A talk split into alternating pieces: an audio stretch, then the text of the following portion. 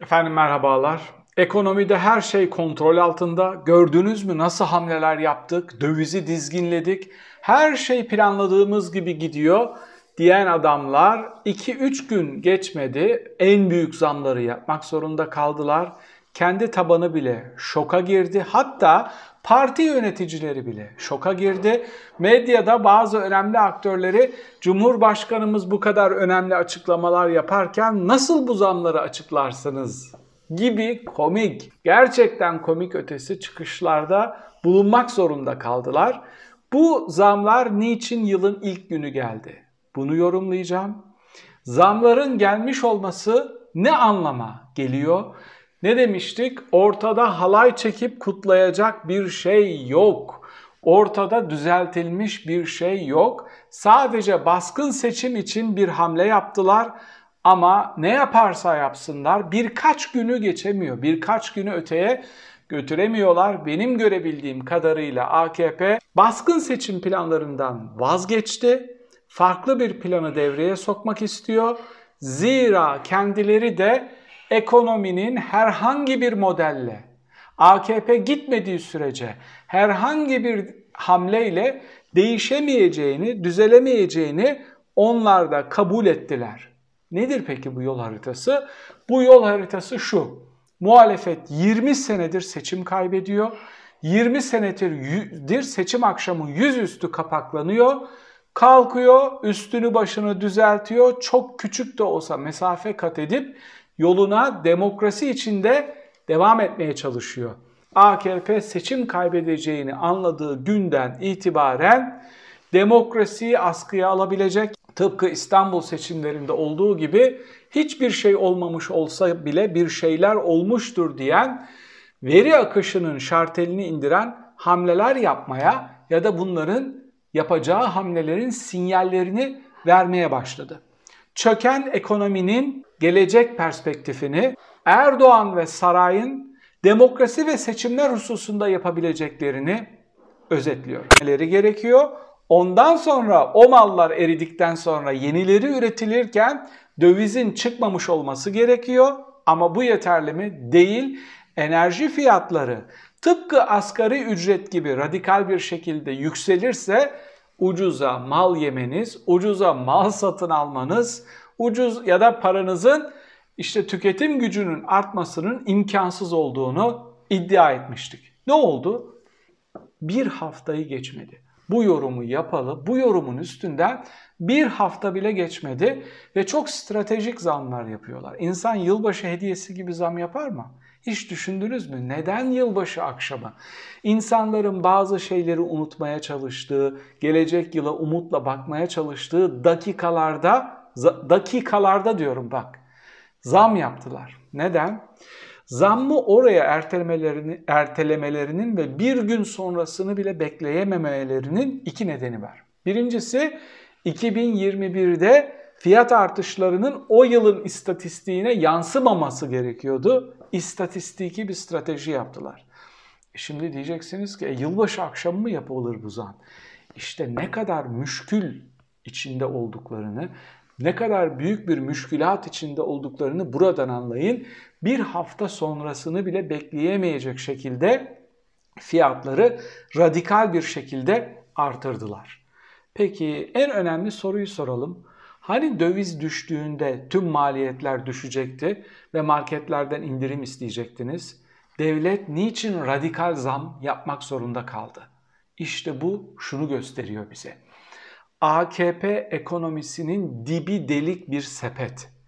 İçine ne atarsanız atın, nereden borç bulursanız bulun, hangi finansal hokkabazlığı yaparsanız yapın, dibi delik bir sepetin içine atacağınız her şey yere düşecektir. Biri bir gün geç düşer, biri üç gün erken düşer ama bunu durdurma, bu sirkülasyonu yavaşlatma ya da buradan çıkma ihtimaliniz yok. Kitlelerin göremediği şey şu, yıllardır aynı cümleyi tekrarlıyorum. AKP yönettiği sürece hukuka ve demokrasiye dönülemeyecek, normalleşilemeyecek, şeffaflaşılamayacak. Tüm bunlar olmadığı sürece de Türkiye ekonomisi düzelmeyecek, yatırımcı gelmeyecek, geleceğe güvenle kimse bakamayacak.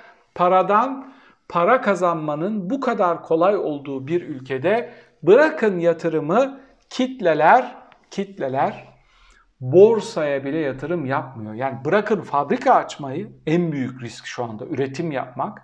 Hiçbir şey hesaplayamıyorsun. Fiyatları ne olacağını bile göremiyorsun. Bırakın tüm bunları. E, bunların çok daha ötesinde kötü bir şey var. Borsaya yatırım yapmıyor insanlar. Kağıt üstünden para kazanmıyorlar. Zira faiz artı döviz kuru garantili, Erdoğan garantili e, şeyler var, yatırım araçları var. Tabii tüm bu olup bitene şey diyemiyorlar artık. Dış güçler fiyatları artırdı, dış güçler zam yaptı diyemiyorlar. Gelen zamları bir şekilde izah etmek zorundalar. Çok komik ifadeler e, havuz medyasında manşetlere yansıyor, ekranlara yansıyor. Fiyat ayarlaması yapıldı. Boğaz Köprüsü'nde işte çift taraflı e, uygulamaya gidildi. Fiyat indirimi yapıldı diyenler var. Çünkü tek taraflı geçişi biraz indirip çift taraflı para almaya başladılar. Şimdi bunları izah edemedikleri için şuraya savruluyorlar. Tüm dünya çok kötü. Batı çöküyor, batı batıyor. Para işte mal bulamıyorlar. Ya şu doğru kısmen pandemiden dolayı dünyanın her yerinde kısmen enflasyonda biraz artış var. Fiyat işte kiralarda, gıda fiyatlarında, tekstilde, kıyafette kısmen bir artış var. Ama bu insanların hayatlarını karartacak bir şekilde değil. Sonuç olarak 9.60 olan Almanya'daki asgari ücret yakında 12 euroya çıkartılacak. Belki de imzalandı, çıkartıldı. Yani bu halka hissettirilmemeye çalışılıyor. Hele hele fakirlere ekstra çocuk yardımları yapılıyor, ekstra sosyal yardımlar yapılıyor. Başvuru yapmadan bile pandemi sürecinde hesabınıza çocuk başı yardımlar gönderildi. Evet bir enflasyon çıkışı var ama alt tabakaya bu hissettirilmeyecek ya da minimum şekilde hissettirilecek şekilde hamleler yapılıyor. Bir çöken batı, bir çöken küresel ekonomi yok. Yani en yakına komşumuza baktığımızda bile Yunanistan'da bile dış borçların oranları Türkiye'nin neredeyse onda biri kadar. İflas etmiş Yunanistan'dan bahsediyoruz. Şeyden değil. Almanya, Fransa, Hollanda, Belçika falan bunlar çok farklı ekonomiler artık. Yani Türkiye ile aynı ligde değil. Bunları mukayese etmemiz bile imkansız. O kadar farklı bir ligde oynuyor onlar. Ya da Türkiye o kadar alt liglere düştü. Ve havuz medyasında çok aymaz yazılar çıkmaya, çok aymaz ifadeler çıkmaya, soğan ekmek yemenin faydaları gibi haberler yapılmaya çalışılıyor. Bunlar muhafazakar aklın kendilerine bağımlı olduğunu, eroinman gibi kendilerinden ayrılamayacağını bildikleri için artık öyle bir dil kullanmayı tercih ediyorlar. Enflasyonu özet şudur. Enflasyonu dizginleyemedikleri için, enflasyonu düşüremedikleri için, enflasyonu düşürme ihtimalleri olmadığı için bu ekonomik krizden çıkış yok. Evet bu finansal bir kriz değildir.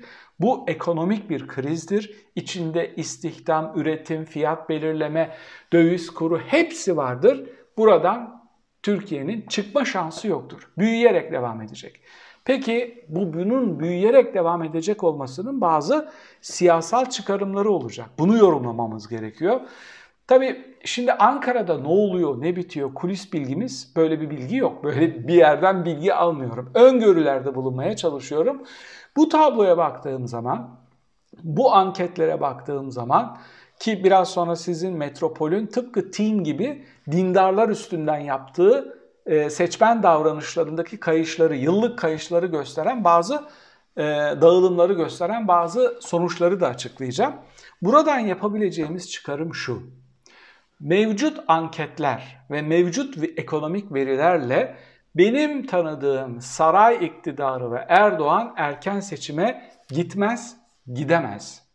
Yaptığı hamlelerin ekonomist olduğu için sonuçlarını önceden göremiyor, beklemesi gerekiyor. Tüm bu fiyat artışlarına vesaireye yönelik ya da eş zamanlı olarak bir açıklamayı da Bakan Varank yapmış. Diyor ki bunlara sakın fırsat vermeyin. İstanbul Büyükşehir Belediyesi'nde nasıl kendilerinden olmayanları işe almadıkları gibi Türkiye'de iktidara gelirseler aynısını yaparlar. Şimdi bunu söyleyen iktidar KPSS'de birinci olan çocukları mülakatla eleyip e, liderlerinin çocuklarının kurduğu vakıflardan gelen referanslara tüm kadroları ayıran adamlar. Gerçekten ne vicdan kalmış ne utanma kalmış. Bu açıklamaları yapabilmek için kendi kitlelerinin çok çok daha ötesinde duyarsızlaşmış olmaları gerekiyor. Sergiledikleri tablo bu istikamette. Peki Kondar'ın çok kısa bir şekilde verilerini inceleyelim. Dindar seçmen, sadece dindar ya da evet dindar seçmen nereye dağılmış, nerelere gitmiş bunu ekstra yıl içinde sormuşlar. Sonuçları açıklamamışlardı. Yıl sonunda açıklamışlar. Çok ilginç bir veri. Team araştırma şirketinin yaptığı verileri burada yorumlamıştık. Çok etkili bir yayın olmuştu. Benzer sonuçları Metropol'de görüyoruz. AKP'ye destek veren dindarların oranı %49.9 iken yani Türkiye'deki dindarların kendini dindar olarak hisseden her iki kişiden biri AKP'ye oy verirken sene başında bu %39.8'e kadar düşmüş. %10'luk bir dilim gitmiş. Nereye gitmiş? Diğer partilere bakıyorum. CHP 8.4, 9.4, 7.5 standart sapmasında. İyi Parti'ye bakıyorum. 3.6, 5.7, 4.9, 4.5 standart sapmasında. Gelen yok yani. MHP standart sapmasından biraz son zamanlarda düşmüş. Diğer partilerde aynı standart sapmasında kitle, kararsız kitle 17.9'muş. 28.4 olmuş. Evet, dindarlar henüz bir parti bulmadı. Erdoğan da AKP ile vedalaştı. Erdoğan'ın da tüm hesabı sizin muhalif partilerin seçmenlerini kazanma istikametinde değil, hala orada bir durakta bekleyen kararsız kitleyi kimlik siyaseti ve farklı enstrümanlarla kazanabilmek. Erdoğan iktidarın oylarının artma ihtimalinin olmadığını gördüğü için durumu kurtarabilecek şekilde yoluna devam ediyor ve sandık ve demokrasi için farklı planlar içinde olduğunun sinyallerini vermeye başlıyor. Yani şunu söyleyebiliriz. Biz Mayıs-Haziran'a kadar bu yıl içinde bir erken ya da baskın seçim kararı görmezsek e, çok da tatlı olmayan bir finale doğru sürüklenmeye başlayacağız. Bunun sinyallerini daha önce bir anketçi olan, bir anket firması olan muhtemelen sarayın emriyle partide genel başkan yardımcısı olan Mustafa Şen vermeye başladı. 2023'te yapılacak seçimleri kazanacaklarını söylemiş partililerine yaptığı konuşmada. Nasıl kazanacağız? Nasılı yok ifadelerini kullanmış. Sormayın yani ama kazanacağız. Şimdi bu sinyaller, bu açıklamalar çok hoş değil ama moralinizi bozmayın. Evet, bu ne anlama geliyor biliyor musunuz? Kazanamayacağız. Bunu satın almışlar. Sandıktan çıkamayacağız. Ama ekonomideki yaptığımız ilizyonların benzerlerini İstanbul seçiminde yaptığımızın kat ve kat katını yapacağız sinyallerini vermeye çalışıyorlar.